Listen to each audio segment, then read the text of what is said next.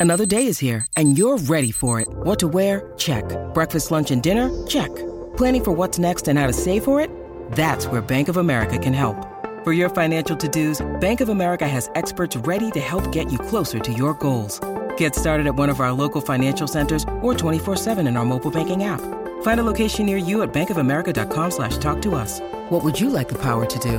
Mobile banking requires downloading the app and is only available for select devices. Message and data rates may apply. Bank of America and a member FDIC. When you need mealtime inspiration, it's worth shopping Kroger, where you'll find over 30,000 mouthwatering choices that excite your inner foodie. And no matter what tasty choice you make, you'll enjoy our everyday low prices, plus extra ways to save, like digital coupons worth over $600 each week. You can also save up to $1 off per gallon at the pump with fuel points. More savings and more inspiring flavors make shopping Kroger worth it every time. Kroger, fresh for everyone. Fuel restrictions apply. This is Theriault Media.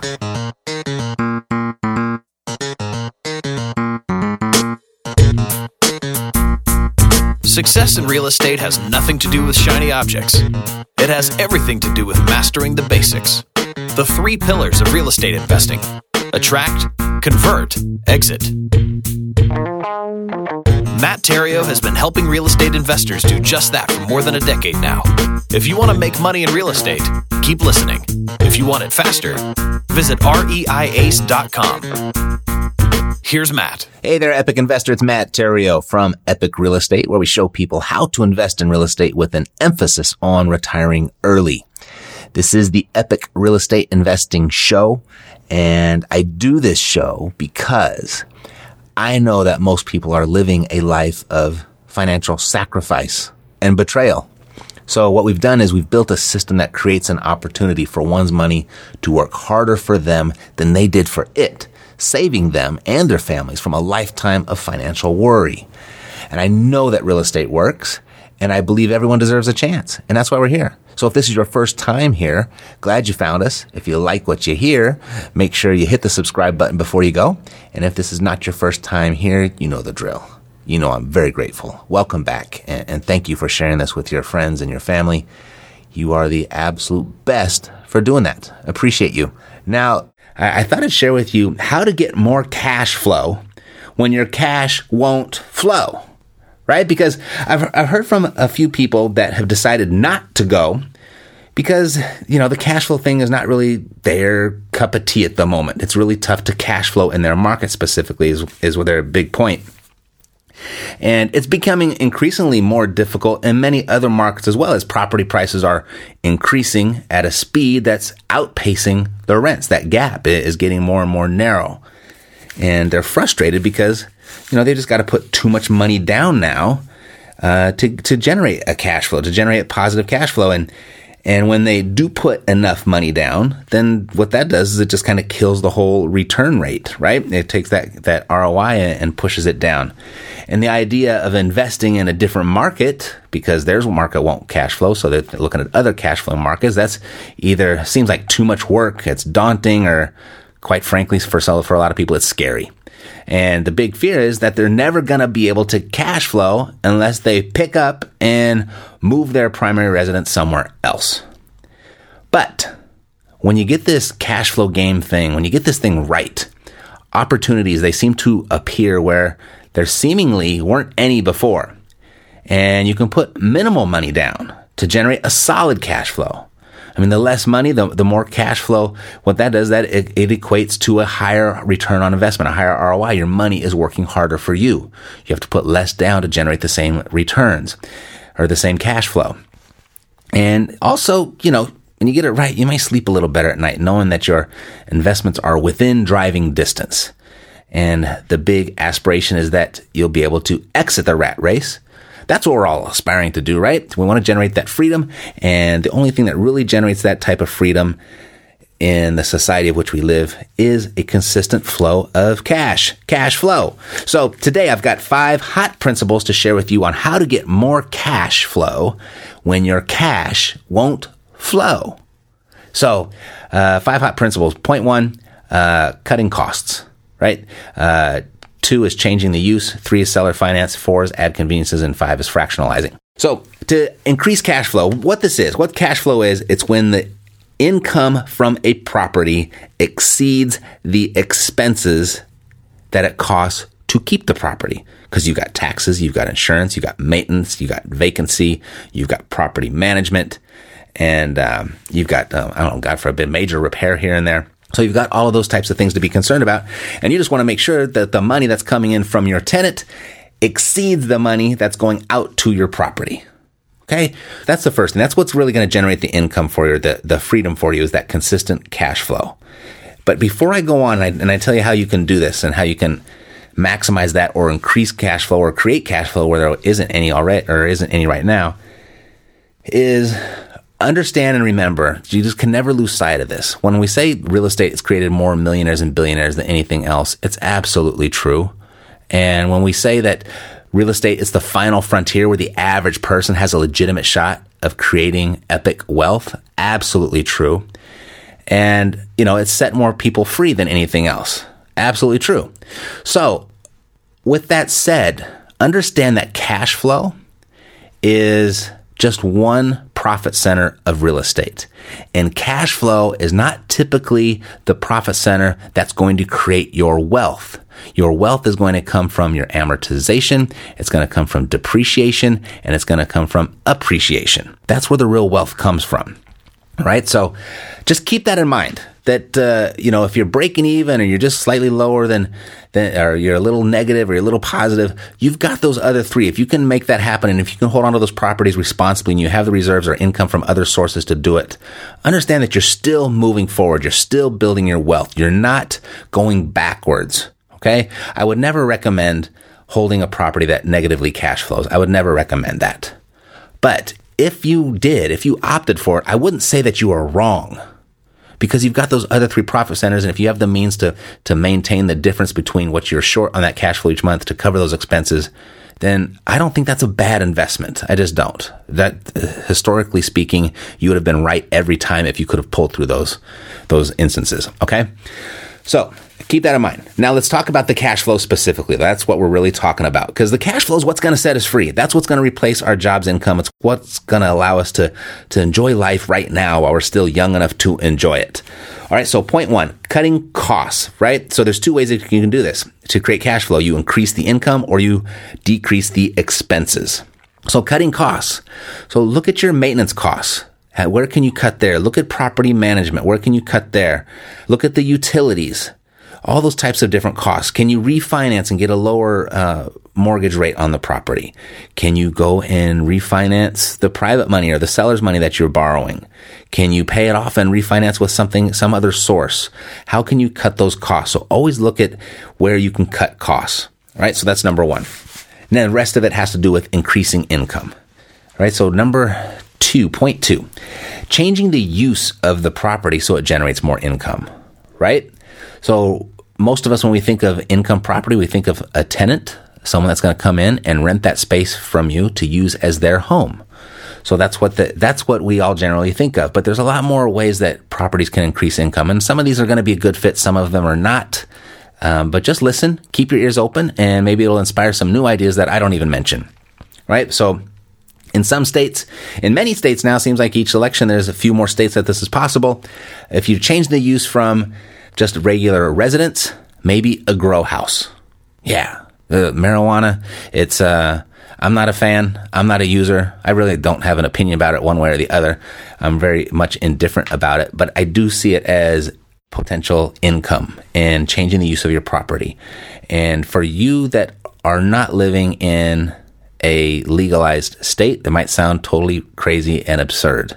For those of you that are living in states where it is legal, you just maybe had a light bulb go off in your head and you're like, aha. So, um, I just met with a friend over Christmas vacation, actually a client, and um, we had uh, lunch together. And he was asking me kind of a similar question like this. And this is kind of what inspired this episode. So, Justin, if you're listening, this whole episode's for you.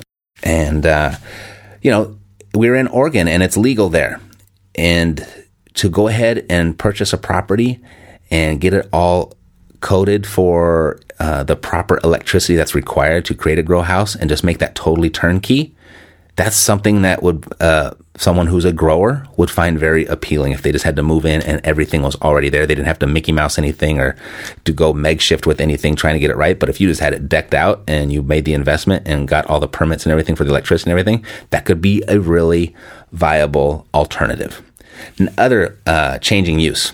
Uh, vacation rentals, short term vacation rentals have become really popular. And inside of the investing space, it's becoming more and more popular. Um, I think by the day, and I think uh, I don't know the last half of last year seemed like there are six or seven different gurus out there all promoting their little course on how to do vacation rentals, and they all had their own little twist to it. So that's another way. So short term rentals, you're renting it out by the day, not by the month. And if you live in an area where um, whether it's close to an airport, it's close to a downtown area, it's close to uh, uh, tourist attractions, if it's a place that people would want to go and rest or vacation or anything like that, that's another very viable alternative. And from what I've kind of seen around looking on the internet, and because I've been looking at it, looked at it, I don't know, here and there for the last few years, and each time I was like, eh, that seems like a lot of work. I don't know if I want to be in the hospitality business. Um, but I still see the income and I see the numbers, and, and they're very attractive.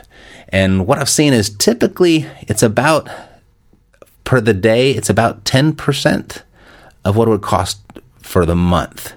So if a house rented for $2,000 a month, you could probably get right around $200 a day as an Airbnb rental.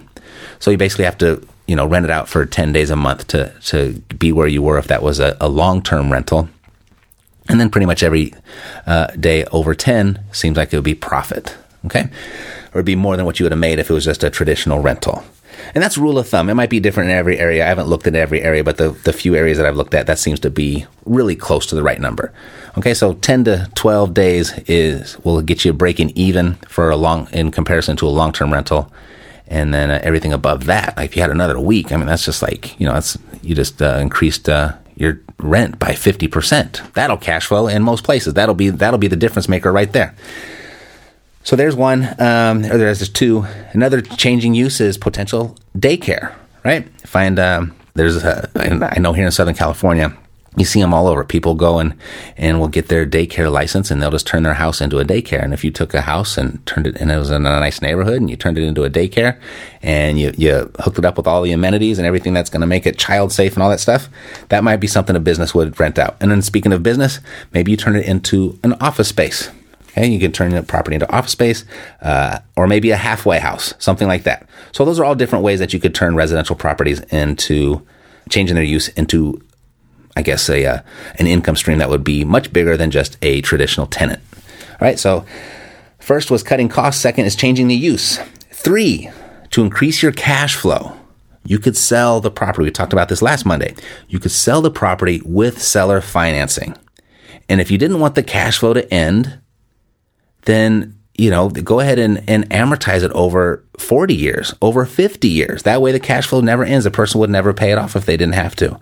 And then you, but in, either if you did, you could pe- sell it at a premium because you're offering seller financing. You could lock in your appreciation or your, yeah, the, um, your profit. So if you paid a hundred grand for the property and even if it was worth a hundred grand, you could sell it for, you know, 110, 120 uh, if you're offering seller financing, people will pay that for the convenience. If they didn't have to come in with a giant chunk of money, and didn't have to jump through all the hoops of the bank, they might give you 10, 20 grand down and they'd be happy to amortize that thing over the next 30, 40, 50 years.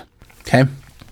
And I guess in this scenario, if your properties aren't cash flowing at 100 grand, they probably would cash flow. So this would be more in the, the 200, 300, 400,000 dollar price range. Okay. So you could do that.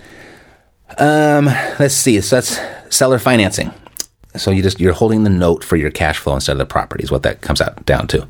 Point number four: you could add conveniences and charge a, a premium for them. You could rent your house out uh, furnished, right? Um, you could pay for the utilities and charge a markup, or you could pay the uh, charge for the utilities and add premium. So, you know, you add high speed internet, you add uh, the dish service or the cable network, and um, you could uh, have someone come and do the cleaning, and you can create an arbitrage there. Uh, other convenience is one of my favorites. This is a biggie. Is allow people with pets to come and stay in your house, and don't take a pet deposit. You know why you don't want to take a pet deposit? Because you might have to give that sucker back. You don't want to give the deposits back. So what you do is you charge pet rent. Right? So you charge pet rent. You say, yes, go ahead and bring your two Dalmatians and move them right on in. It's 50 bucks per dog. So there's an extra hundred dollars in your pet rent. And that goes on and on and on as long as they live there. And a lot of people with pets, they like to stay because it's sometimes it's difficult for them to find a, a rental that will accept pets. And I'm telling you, that small little shift and that little extra 50, extra hundred dollars per month, that can kick your, your ROI up two, three, four percentage points in some cases. Just that little bit can really make a big impact to your ROI. Okay, so think about pet rent. And so, I mean, if you charge, if they had two dogs and you charge 50 bucks a dog, there's 100 bucks, and you might charge, you know, 300 bucks deposit, 500 bucks deposit per dog if you're going to take a deposit. So there you have, there's a thousand bucks. And if they were good pet owners and they took care of their pets and they kept a clean place, you know, when they move out, you got to give that thousand dollars back. But if you collected a hundred dollars a month and they stayed for two years, that's 2400 extra dollars that you put in your pocket and you don't have to give it back. Got it? So that's another one part of the convenience. So you can add conveniences and charge a, a premium and just kind of create that arbitrage for yourself. So that's number four. Number five, fractionalizing. Fractionalizing. I don't even know if that's the correct, word, but cutting your property up into fractions and then renting out the pieces. Meaning um, storage. You could uh, sell extra storage space. Uh, if you have a big lot, you could put storage units on there and sell it to somebody else, rent it out to somebody else, or rent it out and sell it at, a premium to the tenant for storage. Um, let's see, uh, the parking spaces. If you have additional parking on your property, you could sell the parking spaces. Um, especially if you live next to event center, stuff like that, it might be good. Or if you live next to an apartment, uh, apartment buildings that don't have a lot of parking, um, there's a lot of those here in Los Angeles where I know that it would be very easy if you had extra parking space to rent that parking because so many of the apartment dwellers got to park on the street and they have to move their car once a week because then they get parking tickets. And over a year, they've, they've pulled up five, six, seven extra parking tickets at, you know, 35, 55 bucks a pop. That adds up. That's next three, 400 bucks a year that they pay in penalties. And plus they got the inconvenience of always looking for parking space every time they come home. That would be a very viable solution in uh, your higher priced areas and your more densely populated areas. Another one is, um, selling out uh, the rooms. You know, if you're you're near a college, you can turn it into student housing and rent the property out per room. So a house that say has four bedrooms that rents for two thousand bucks, go ahead and rent each room for seven hundred bucks, and now you went from two thousand to twenty eight hundred. And uh, you know, you might have a little bit more maintenance on there, but you've certainly kept up your uh, you've increased your cash flow significantly. You can take bigger deposits. You could do better job screening and kind of minimize the downside of that type of rental but uh, you could go ahead and split up the rooms and rent it out by room. All right, so those are five ideas, and maybe they'll work for you. Maybe they won't. Maybe one will. Maybe one or two will, or maybe none of them will. Or maybe some of those ideas just kind of inspired something, stirred something up because there might be something specific to your market.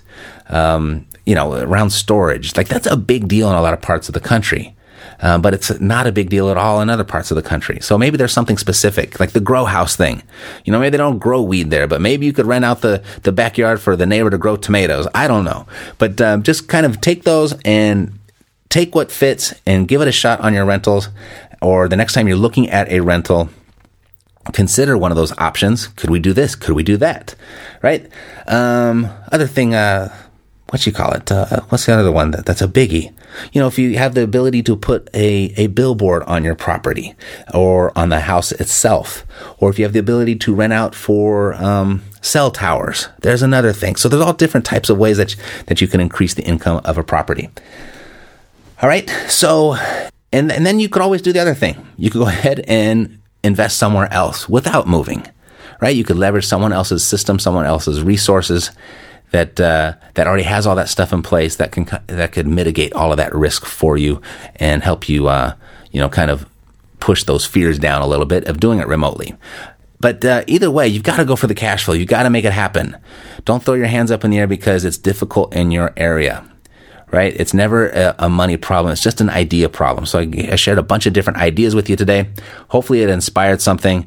Uh, but if you don't get the cash flow, boy, you're just going to be working for the rest of your life, saving, saving, saving, and the intent and the that your pile of money that you save gets high enough to where it produces the cash flow that's going to give you the financial freedom. And that's just a long, uncertain path. And uh, if you need any help with any of this, like, or like you need the type of help where like I don't want to do it, like you don't want to do it, you just flat out want someone to do it for you.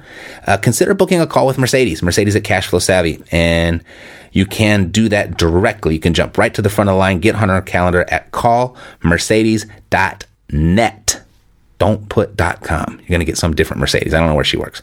Go to callmercedes.net. And um, if, if that's too fast, though, if you don't want to move that fast, you don't want to talk to Mercedes right away, just go to cashflowsavvy.com to download her investors package that will illustrate in detail on how you can make cash flow happen for yourself without having to pick up your family and move to a new town. Alrighty?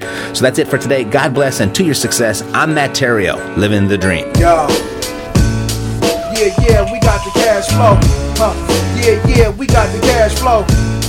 Yeah, yeah, we got the cash flow. You didn't know, homeboy, we got the cash flow.